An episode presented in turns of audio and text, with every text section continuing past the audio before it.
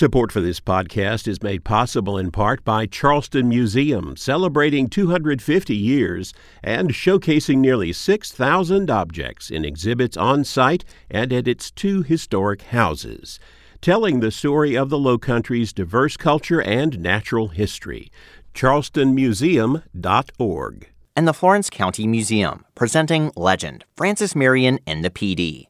The exhibit explores how nineteenth century art depicting Marion and his militia contributed to the Swamp Fox's legend and early American independence. Now on exhibit, floco museum dot org. This is Walter Edgar with South Carolina from A to Z. B is for Beaufort, Beaufort County, twenty twenty population, twelve thousand nine hundred seventeen. Beaufort is the second oldest town in South Carolina and was named for Henry Somerset, the second Duke of Beaufort. After the American Revolution, Beaufort became a summer retreat for nearby wealthy rice and Sea Island cotton planters. In eighteen sixty-one, it was the first southern city captured by U S military forces. During Reconstruction, Beaufort residents played a major role in state government and politics. A series of natural and economic disasters in the eighteen nineties signaled the beginning of a lengthy economic decline.